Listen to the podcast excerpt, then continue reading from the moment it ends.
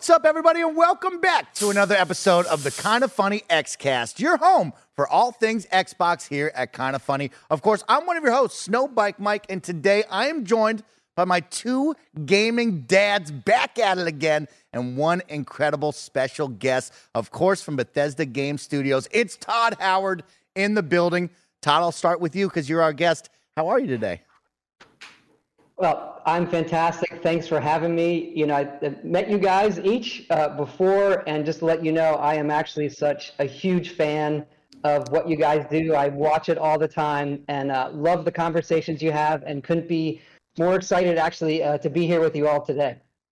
Thanks, thanks, Todd. And uh, you know, it was really special to get to meet you over the summer, and I'm sure everybody here has their own very special story. But it is awesome to make a memory here on the Kind of Funny Xcast with you. So thank you for your time and hanging out with us. Of course, guys, my gaming dads, I want to kick it off with you two and Todd because we just celebrated Father's Day, and I want to give a big shout out to my gaming dads out there because, of course, all those gaming dads around the globe, you're incredible. We want to celebrate you this week, and I want to start off with you two, and then Todd.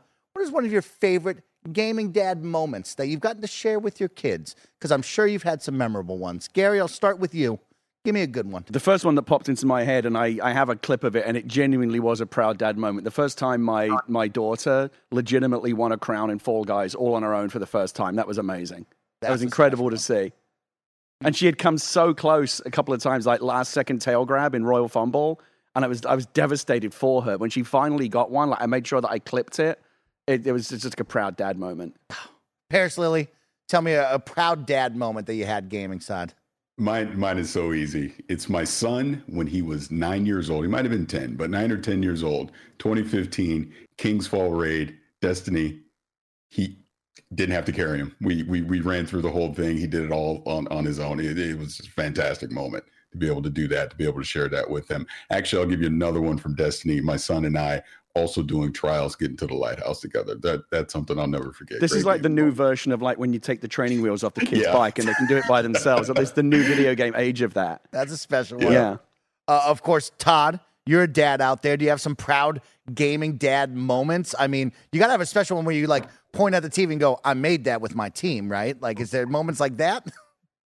It took me a long time to get my kids to play my games, actually. But some of my fondest memories uh, gaming with my kids has really been Minecraft. You know, for a long time, for a decade, we always come back to it, and it's just like a world that we can all build and play in together, and uh, it, it, it's really, really amazing.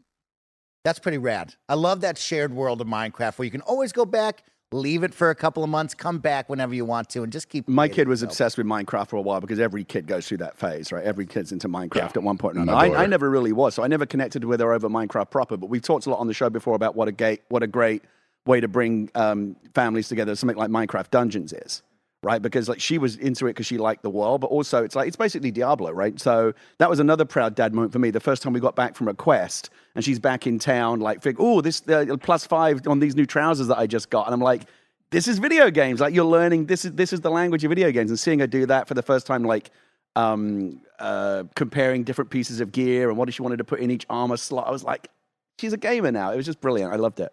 Uh, I love you guys sharing your proud dad d- gamer moments. Of course, shout out to all the dads out there that watch and listen to the show.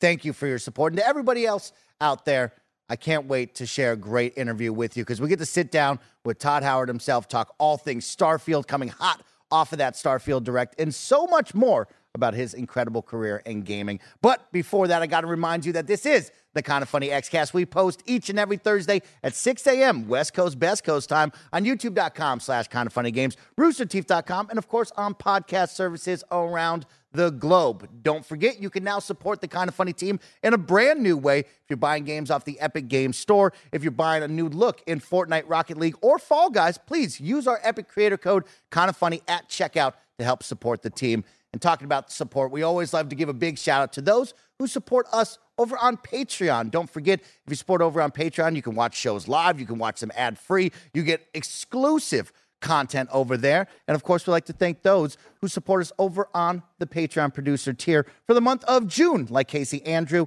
Delaney Twining, and James Hastings. Thank you so much for your support. This week, the Kind of Funny Xcast is sponsored by BetterHelp, but I'll tell you about that in just a little bit. Let's jump into it and hang out with Todd Howard himself and have some fun, guys.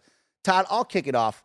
Congratulations to you and the team on the big reveal, the big direct. Of course, so many years in the making, a very exciting moment. We look forward to just a couple of months from now, we finally get to play Starfield. But I want to talk about just a couple weeks ago because that Starfield direct left me and many in awe. It was truly an amazing moment and something that when we left that going, man, we really got to go 45 minutes in depth with your team looking at this awesome brand new game. And you guys absolutely crushed it. So, congratulations to you guys. That was really, really cool. But I want to talk about how do you build something like that with a direct? I know your games are so big and there's so much to do, and it's probably easy to talk about that. But how do you refine that into a tight 45 minutes where we are captured, we aren't lingering on something too long, and maybe you cut things out? What is that process like for you and the team? You know, it, it, it, takes a lot of time. We've been fortunate enough to uh, be able to give a lot of cool demos over the years going back. Fallout 4 was always a highlight uh, for us to do that.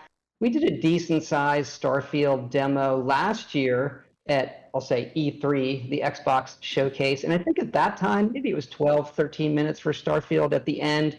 That had been the longest demo that Xbox had shown and got a great response going into it this year, we knew, hey, we want to give everybody a really deep dive look at the game and what's the best way to do that.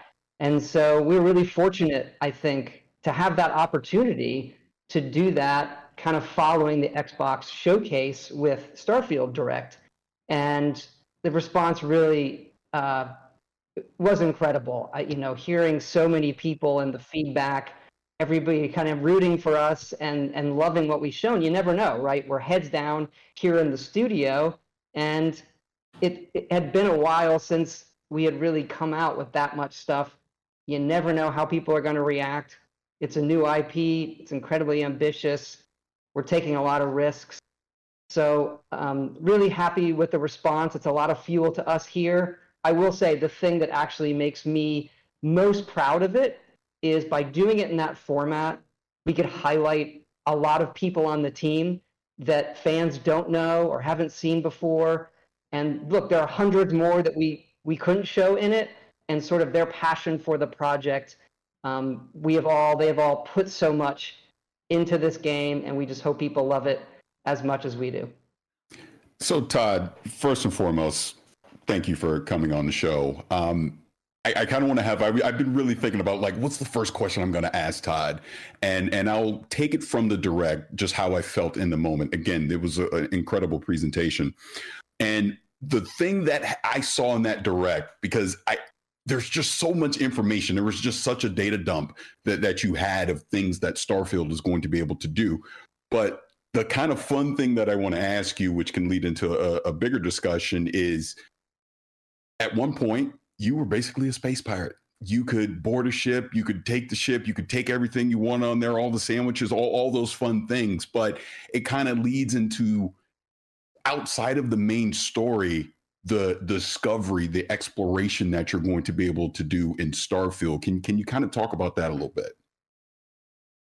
Sure. I think if you look at all of our games, that kind of feeling is what we want, where you can look at the scope of the game and the sort of palette of things and menu of things you could do, and then say, what if? And then I'm going to go yeah. do these things. And I think that idea of being a space pirate, there's a whole faction for it, by the way, with the Crimson yeah. Fleet, um, or being a smuggler, or having contraband and shielded cargo, or taking over things, those are all things that we think about as well, and we want to find the best ways to enable that while it not feeling separate, while it fitting in part of the game itself. You see that in the video, I think, when you ride arrive at Jemison, where they actually do a contraband scan um, that you pass in that case. So a lot of really cool systems, and we do so many of them.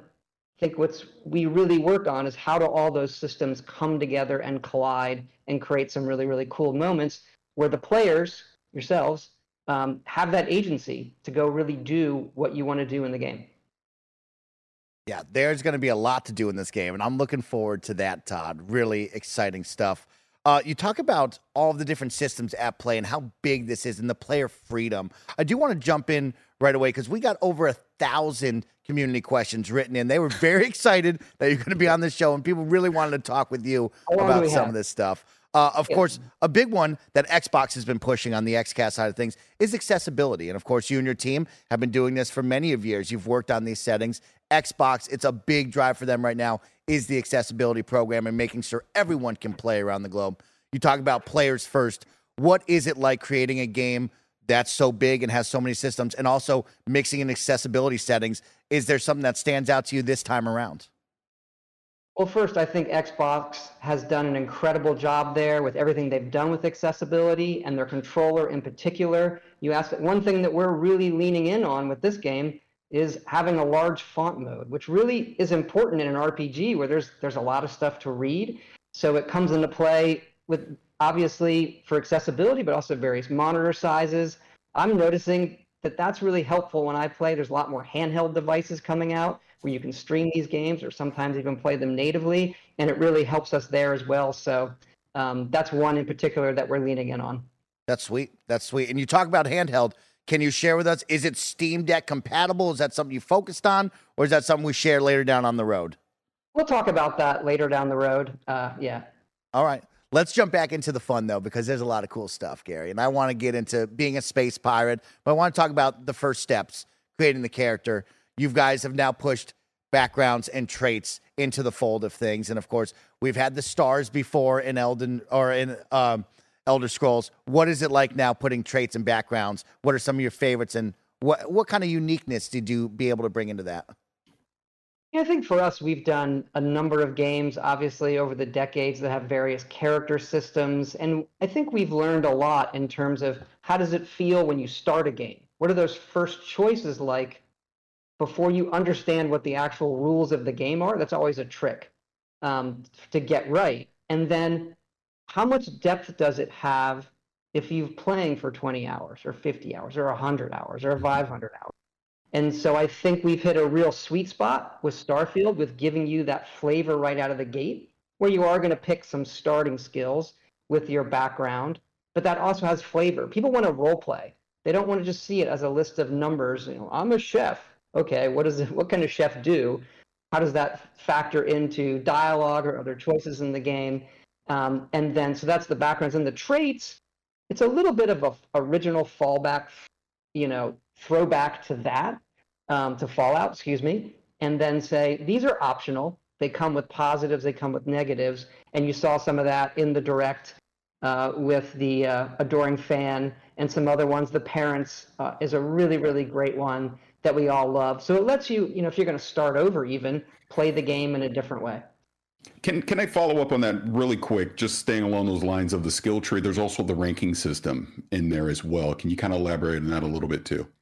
Yeah, sure. Those and what we've given ourselves there is a lot of flexibility and flexibility to the player. First, we have the, the visual, right? I actually love these patches, badges that can go on a spacesuit and how they unlock, and then they're tiered. So as opposed to being a strict kind of tree you have to go down, you can say, I want to focus in technology, and then the different tiers of skills will open up, and it gives you flexibility within that. There's five of them. You, you saw that in the direct. And, and we are finding here what you always want is when people are talking about the game, that they're saying, Did you know? Did you know you can do this? Or they're comparing characters, and those character builds and those stories feel very, very unique uh, for each person in that conversation. I guess I should get Jez Corden's stupid question out of the oh, way. I said I would ask it. So, so Todd, just to understand the background here, when we tweeted out that you were going to be on the show, Jez Corden, our friend from Windows Central, responded and said, "Oh, will you ask Todd this particular question?" And Paris just flat out, flat out just said, "I'm not asking him that." So then he DMs me.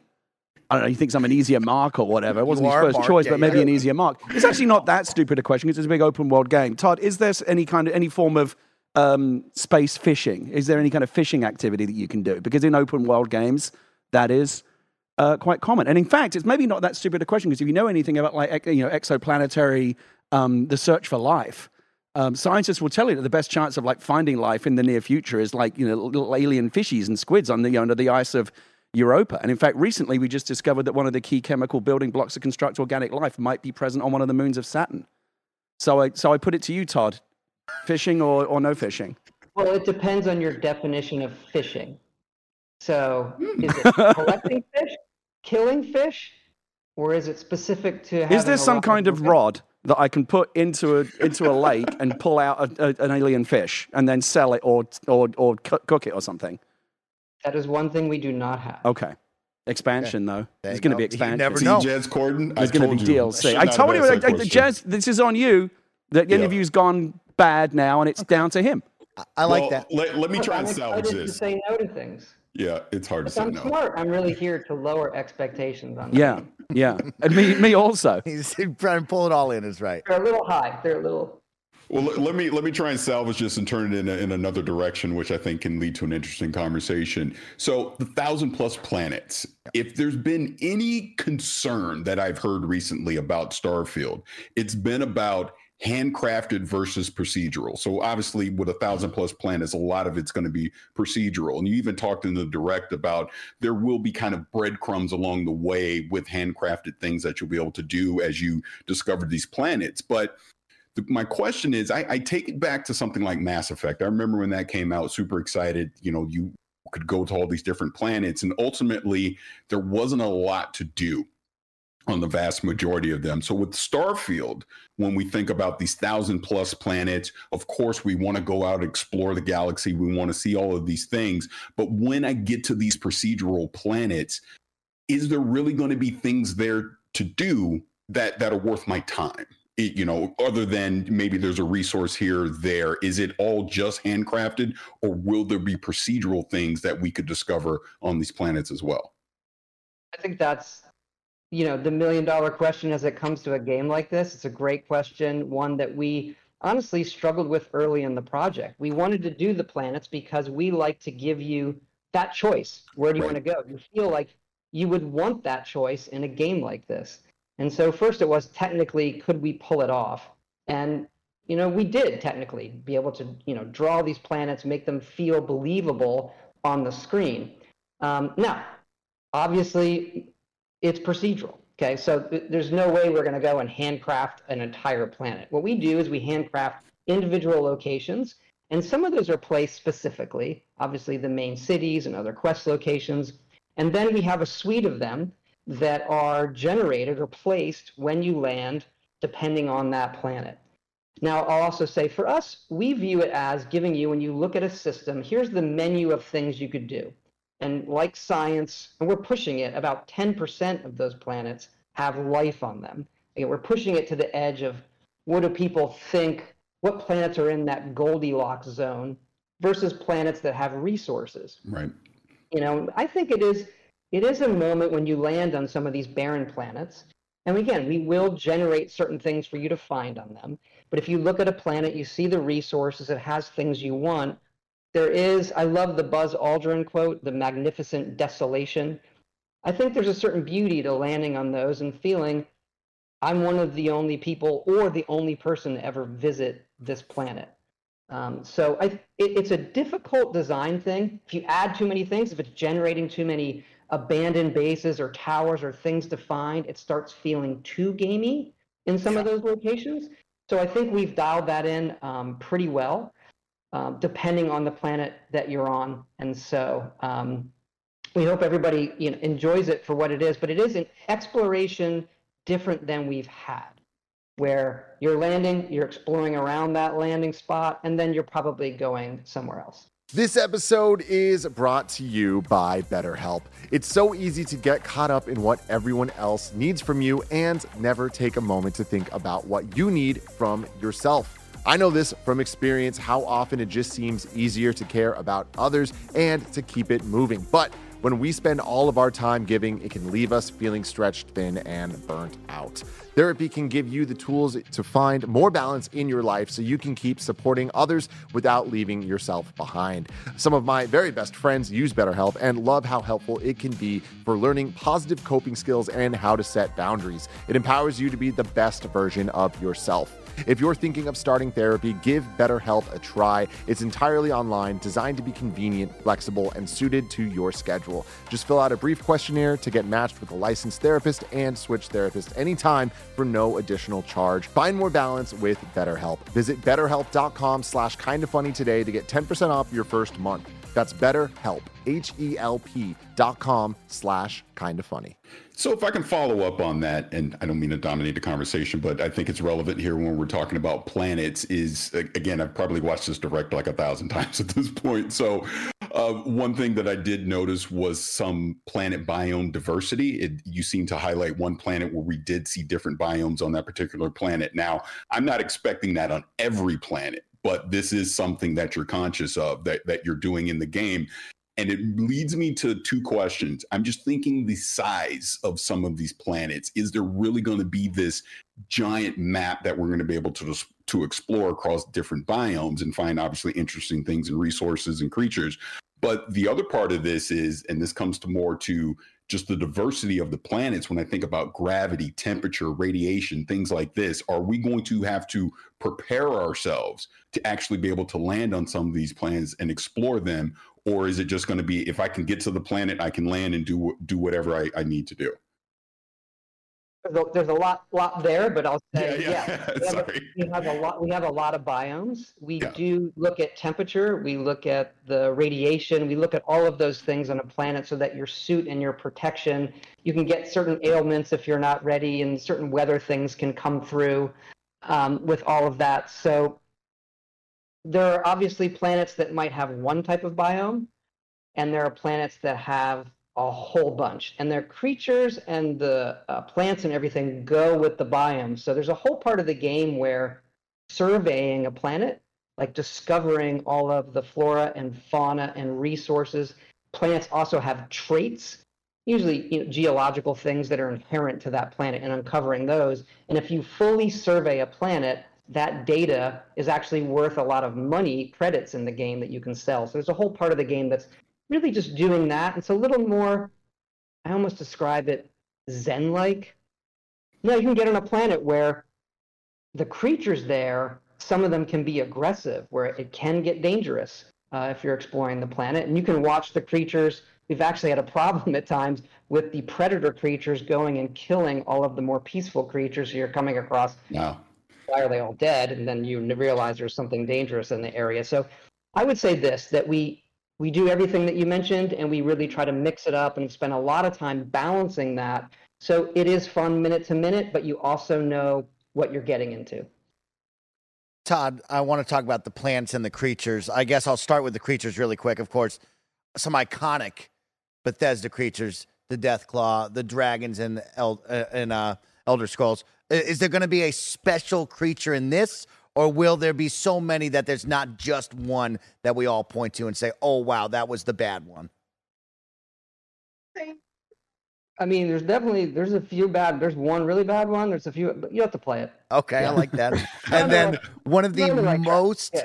asked questions was, Todd, we land on these planets and people are blown away by the size and the scope of things. Is there a land vehicle or an option to maybe mount some of these wildlife creatures to use as a land transportation mode of, uh, mode of transport? Uh, there is not. You know, we do design it. I think when we we've seen this with our other games where we want to design it so it feels good on foot, but we do have the boost pack. You saw some of that in the video and you have skills for the boost pack. So the boost pack almost acts like this vehicle. It's super fun where you can fly through. And then the low gravity planets are just um, really, really something special in the game. That's awesome. So, if I could pivot this into companions, um, question about that as far as companions, crew members, um, and some of the individual skills that they're going to have in in the direct, it was clear that you'll have some crew members you're you'll have some that you can station at an outpost but i'm curious even with that will we have the option to just play the game solo without any companions or crew members or is that going to be a necessity as as we're playing through the game? And along those lines can crew members on their own through our own decisions decide i don't want to do this anymore and they leave? Okay a few ones there. Um, First, the companions are awesome. They, they, our team's done a really, really great job with them, and there's a, a, lot of great depth there with the main companions. But we do support where, if you don't want to do that, there's traits uh, that really make you, you know, I want to play by myself. And then there's also skills that go into that that give you special perks and bumps if you are solo. The them leaving on their own, they can, depending on the choices you make, they can get angry with you. Yeah. Um, and then the relationship that you have with the companion can change based on the decisions you're making in the game. If I get mad at my companions, Todd, can I space them and take them and make them walk the plank on my spaceship?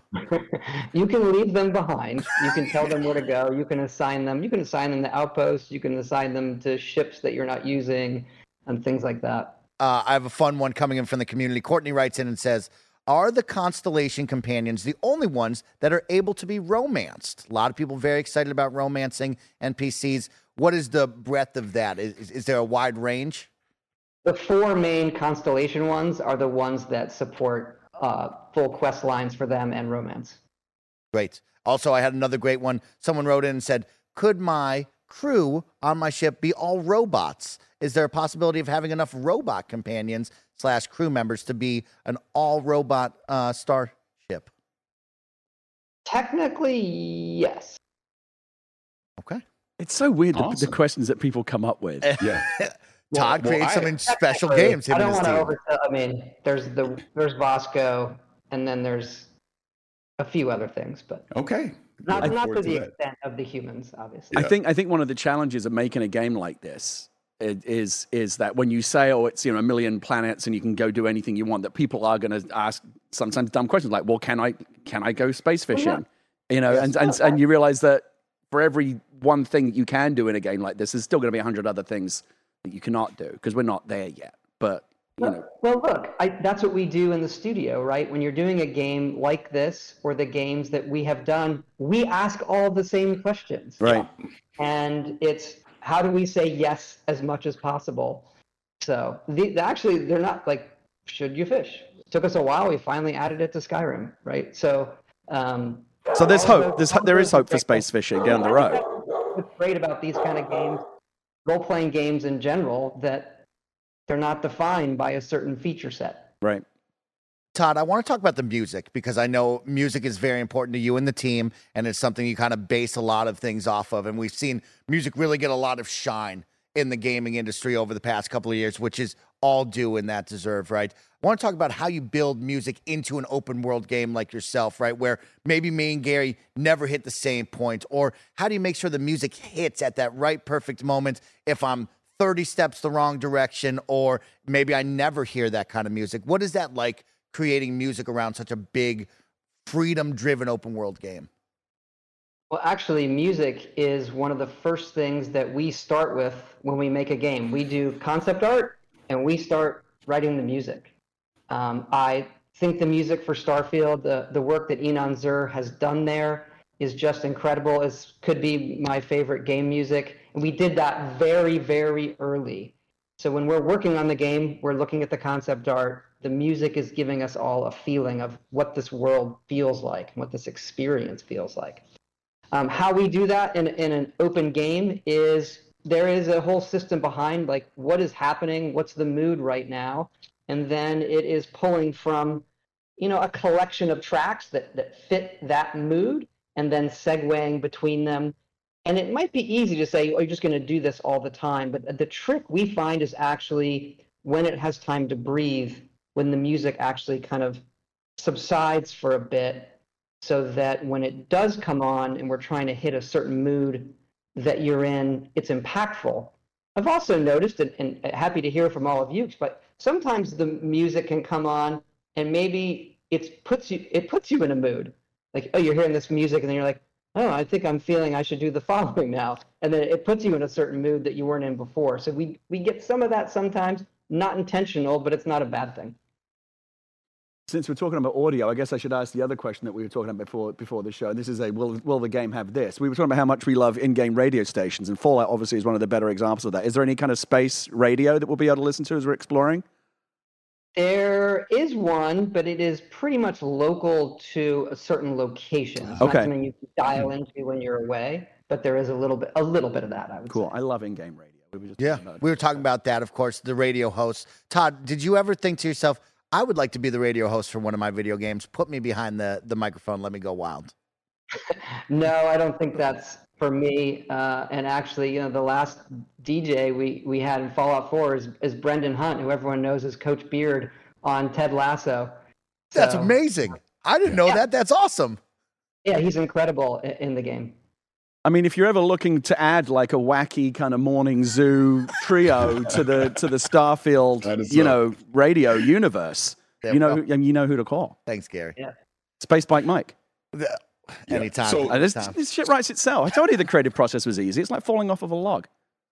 So easy. Todd, uh, to, to get it back onto Starfield directly, but to Todd, um, one question, one question I, I had was was about sh- shipbuilding, and I'm, I'm trying to keep this limited. Also, the ships that you acquire. So obviously, we we saw during the direct, you can build your own ships. You can let your imagination go wild. You mentioned in there that to reach the far reaches of the galaxy, you will have to upgrade your ship, you know, along the way, which makes total sense. But me wanting to live out my space pirate fantasy in the game, if I'm acquiring certain ships, whether I purchase them or I quote unquote steal one, are those ships locked in at whatever quote unquote stats that they have at that time, or are they upgradable in ways as well? They're all upgradable. They go through the same. We built those ships with the builder that you all saw in the direct. When you steal one, we do make you register it. If you want to modify it or use it in those ways, you have to spend credits to go register it. And that's for us to keep it from the economy kind of Mm. spiraling uh, in in those ways. You can fly it around, but if you want to if you want to mess with it, you register it, um, and then you go through that whole loop of upgrading it. I will say that that's a very deep system and one that we expect for late game. It's not like you start the game and then you're going to get right into shipbuilding. It is. It costs a lot of credits. Um, it is, in a good way, a very complicated system, and one that I, it was more of a longer term thing in the game. You can easily upgrade your ship, like just go in and say, I want to improve these weapons. I want to improve the grav drive or the shields. That's very, very easy to do. But where you go in that mode and you break it apart and you're building, that is a whole mode onto itself that is more of a long term play kind of thing. That actually leads me into this is more of a fun question, but we saw this in the direct as well. And if, if you don't want to answer it, I completely understand. But if I'm going to New Atlantis and they scan my ship and I do have contraband, what happens? You'll have to wait and see. All right. Looking forward to that. I feel like that modular shipbuilding stuff is, is really cool. I can see people getting totally lost in that. And and I'm, I'm right in thinking maybe this was addressed in the direct. I don't know, but like once you once you build your ship, you're designing kind of the internal layout of the ship that you'll walk around in as well. Is that correct? Yeah, it comes with it. So you have these modules, and they they come with the inner parts as well. And then when you click them together, and obviously you saw it, there are different modules for different things. So that that gives the ships a really really unique feel. And I'll say when we designed the game originally, when you go into sci-fi, we sort of start with what kind of spacesuit do we want? What does that look like? What do the weapons look like? And it took us a long time on ships because there's so many ships in games, and how do we do them where they they look cool, but they feel believable, where you can draw the line from where we are today to these kind of ships, while also allowing the player to build them. So that that actually, along with the planets, w- was a big challenge for us, and I, I, we all love where it's ended up. That's I, great. I have kind of a nerdy tech lore question. One of the things I love because you know I, I love the, the the nerdy science stuff, and I, I I'm sure that that Bethesda's got its own route into this as well. But like one of the things I loved about Mass Effect was they had really cool explanations for faster than light travel and even faster than light communication. Right, the mass relays would get you around, and the quantum communication would allow instantaneous communication over like the span of light years. I presume that Starfield has its own version of all that tech lore, right? This is how we're able to travel faster than light. This is how, how we're able to commu- communicate faster than light. Definitely. I mean, we, we say grav drive here, but it stands for the graviton loop field array, the way the different bands bend space in front of you, and the more it can bend it, and you're actually taking space and you're folding it, you're bringing the space towards you, there's some great papers out there on like warp drives and quantum physics. I was going to say this is not a dissimilar to warp drive, right? Where you contract the space in front of you and expand the space behind you. Technically, like, that's what it is. And we do get into with the game gravity and how that affects um, you know people in this universe, how they bend it, how they feel about that, and, and, and so forth. So we do a lot of interesting things there. But to your point, Gary, we, we did spend a lot of time originally. What is the fiction of this new universe that we're building? And how do we get from today to the tech level of this game and have that? It's still a video game, right? So I don't want to like overpromise here or anything, but make that it, it, for the reality of this game feel believable. Right.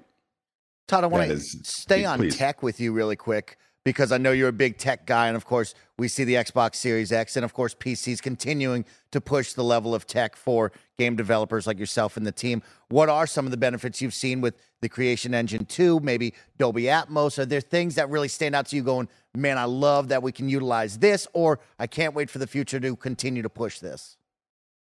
You know, we are just so happy with the, the new engine. It took us so long to do. Our, our tech team, they're wizards, you know, led by Chris Rodriguez and Joel Denault.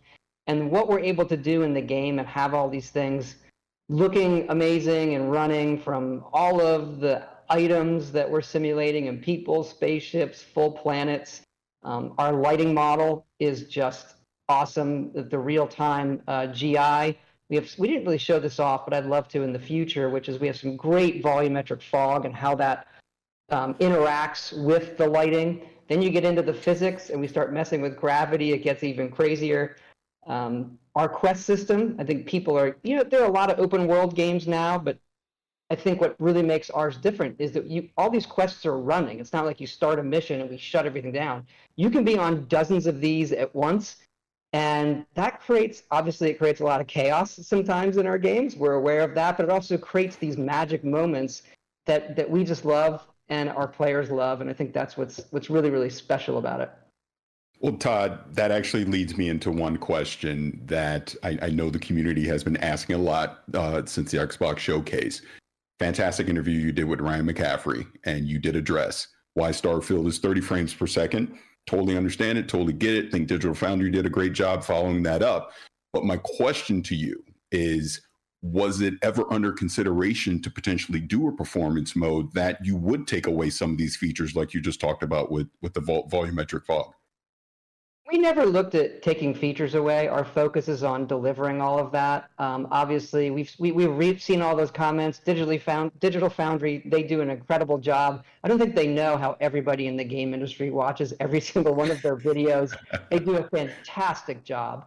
Um, and ultimately, look, we boil it down to we wanted the consistency. Game is running great, but we don't want players to ever think about it. Um, we have obviously seen other games that have performance modes and we we lean toward consistency overall, and we you know talk to our fans and hear that from everybody. Um, so we're feeling really great. Game feels great in your hands, and I would say, look, developers know this, but there there are things that you can do to make that look and feel great. Um, things like motion blur, how fast the game refreshes or reacts to a controller input, all of those things matter to something feeling great. And I, I can honestly say this is the best feeling game uh, that we've had.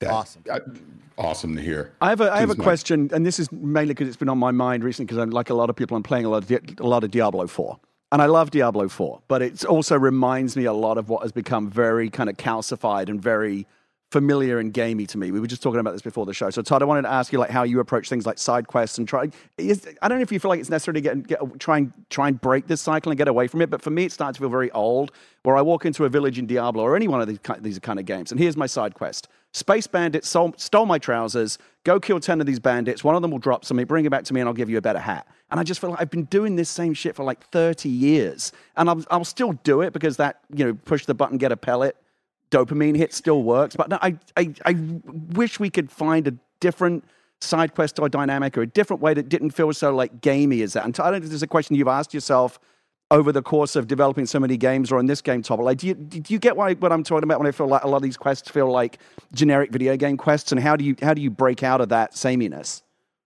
Yeah, and to show how much I listen, I believe you mentioned that on an earlier podcast. Yes, like he's not. Yes, I, told. I told you Todd wasn't full of shit. He actually, Um, yeah, and he then you listens. said, I guarantee Starfield's going to have some of this. Yeah, I mean, because it's it's hard to completely reinvent the wheel, but like I don't know, I just feel like it's it always reminds me that I'm in a video game when someone tells me a story like, like that. Like somebody stole my my pet cat, go find it, and I'll give you some space gold or you know a better pair of gloves or something. I don't know. It just it feels like we've just accepted that that's what side quests are now, and I wish there was a way to approach them differently. Is there anything in in the in the side questing off of the main quest line in Starfield where I'm going to go, oh, that's a different way to do a side quest. That's cool. Well, look, it comes down to making all of that content, and we our, our, our folks have done an incredible job there. And there's there's it really is a lot of it. So we have a lot of specific quests, but it's not what you're talking about. The sort of random one-off ones. I don't think it's mutually exclusive. We obviously have a bunch of that. Right. You can land on a planet and go to an outpost, and we're going to generate a mission nearby, and you're going to see some of that. But I think that's okay if you know you're in for it. And those activities, if the gameplay is good, can be fun, but they shouldn't take the place of those more in-depth ones. And uh, we've done a lot of those. Right. Todd, you talk about content. I, I'm going to start ramping us down. So, guys over there, start thinking of your final questions for Todd. I want to be respectful of his time and get us out of here in a timely manner. But talk about content, Todd, and of course, you and the team and thinking about what you guys can create. But also, there's the side of the mods. And, you know, your team at Bethesda have done a really great job with mods and allowing the community to create and build within your worlds. Have you seen something that stands out to you in previous games through the community where you go, man, that team did a really great job? That is awesome on the mod side of things. And of course, moving forward, are you excited to put mods into this game with so many planets to explore and the opportunity to create? Yeah, I think Starfield is going to be kind of a modder's paradise. It's part of our DNA here. We've been doing it for over 20 years. And our community around that, because look, we've usually been classically single player. That has been our community. And people are still modding uh, our games and playing them. So we're doing a lot of it. And I think one of the things that, that I'll call out is it's, it's important for us not just to enable that, but to participate, right? To make it easy for them to make this where they can make it not just a hobby but a career. We've had a lot of great success there. So looking forward to what everyone's going to do with Starfield. Just like cannot imagine. That's awesome. Same. Same. I'm going to be very excited for that. Question I have as as, as we wrap this up. There's a thousand more I would love to ask, but uh, you, we want to be respectful of your time. Outposts. You you kind of slightly mentioned that a few minutes ago. But something I caught again during the rec towards the end was it sounds like there's going to be kind of an advanced feature with some of these outposts where you can actually leverage some of the plants and animals on the particular planet that you're on to generate resources, which then made me think about well, if I land on a planet, am I limited in the resources that I can use to build an outpost? In other words, is there only so much I can do without un- is it unlimited what I can do with for an outpost is what I'm trying to say. Can I build whatever I want or do I have to have a certain amount of resources to build whatever, you know, design that I'm I'm thinking of at that time? So outposts kind of like I was talking about with shipbuilding is a very deep system and Mhm. it does involve a lot of resources Yeah. to really you know do what you want to do you can do all of that so you can land on a planet and, and start building but you're going to need to, to really go crazy you're going to need to develop your character skills. You're going to have to collect those resources. But there is there is a ton there and you can even actually somewhat connect them between planets shuttling uh, cargo between them. So it's a really really cool system but you know i will say again like shipbuilding one that has a lot of depth. It's not really meant as like an early player kind of system. It's meant to be one that you're going to play over a long period of time Well, that brings me on to just a quick follow up on that. So potentially, can Outpost be an, an economy generator for you as well? yes they can Absolutely, fantastic. Gary, what are final questions for Todd? I always like to ask at least one question from the point of view of like a creator, because mm, I, I create stuff and I'm always really neurotic about putting it out into the world. Are people going to like it? I just wanted to ask Todd, like, as, as we close in on the final months now, of this game, you know, going out into the world and it being a big moment of truth after all these years of development, like where, where are you emotionally typically at this point and where are you right now with this one? Like, is there a certain amount of confidence, like we know we've got the goods and it's all going to be great? Or is there always that little bit of imposter syndrome, neurosis, like, oh, you never know until it goes out into the world? Like, where are you on that spectrum? But you know, you, you've been through it, Gary. You have something. We've worked just so hard on it. I'll say again, the team here, many of us have done this for decades together in, in some cases, and we have put just everything that we think we've learned and uh, maximum effort into this one. And look, we, we love it, and our fingers are crossed that everybody feels the way that, that we do about it. Um, and we're just really kind of humbled by everybody's excitement for it, and it's it's fuel for us, you know, over these last few months to make it you know as good as it can be for everybody do you feel any additional pressure given i mean obviously this and this is not even within your control it's just kind of the way that the history of xbox has worked out that you know, there's been the vibes have been off with Xbox for a little bit. Like, where are the games? Where are the big, big games? And Starfield has kind of emerged as just wait for Starfield, wait for Starfield. This is going to be, this is going to be like it kind of feels like you know, like when they redid Star Wars, right? They paid four billion. I remember J.J. Abrams said this movie didn't cost 150 million; it cost four billion dollars because that's what we paid for Star for Star Wars. And this is the kind of thing where like if something that big. The, the, the stock price of the parent company moves on how these these these mega you know tentpole things are received. Do you feel do you feel like you're carrying like the weight of like Xbox on your shoulders right now when when that's kind of the narrative that seems to be emergent? Like Starfield was going to be the standard bearer for Xbox this year. I think I was feeling better before you asked that question. uh, look, we're focusing on what we can do. Um, like I said on this game, and I will say Xbox has been just their support has been incredible on this uh, with Phil and Matt Booty and the team over there. And obviously, we worked with them a long, you know, for a long time, going back 20 years at Morrowind. But being part of Xbox and their support has really, you know, it has allowed us to be this ambitious and uh, take these risks. And uh, fingers crossed. That's great. Parris, one more for you. I see you. Sneak, sneaking it in. Two, two, two quick yes or no, no ones for you. Are there black holes in this game? And my dear friend Emily, she would kill me if I did not ask this. Can Vasco wear a hat like Mr. Handy did in Fallout 4? I'm going to pass on the first question. Vas- can Vasco wear a hat? Not currently, but I'm sure that will be an early mod. Yeah, I'm sure it will. Uh, Todd, of course, I want to thank you for joining us Thank today. Uh, I have two quick small ones for you. Have you ever thought? Have you ever wanted to do a smaller project? You and the team, Todd, have created these massive, incredible games. Have you ever thought about making a small game? Like a little Pentiment kind of thing on the small. side? Yeah. Well, we, we have the mobile team. We did a Fallout Shelter, which I think is our most played game ever at this point. So we, we do some of that. We have some mobile stuff going too that looks really cool that we haven't talked about. So we get to dabble in that. But at the end of the day, you know, I, I as a player, I like the big worlds that I can get lost in. That's why you know many of us here wanted to make games, um, and it's it's really really rewarding for us, and just so thankful for the opportunity, and and thanks to you know thankful to be here with you guys today. Todd just hit the nail on the head, Danny. You'll, you'll have heard me say this on the podcast before that my favorite kind of games are not the, not me thinking about like a game that I'm going to go, go play, but like a place where I'm going to go and a world that I'm going to get lost in. Yes, Mass Effect was that 100%. for me. Los Santos was that for me, and that's why I, I'm ex- excited about Starfield. Is I want to just forget my real life. Not that my real life sucks; it's pretty good, but I just want to forget about it and go visit a million planets and hit space aliens on the head with a hammer.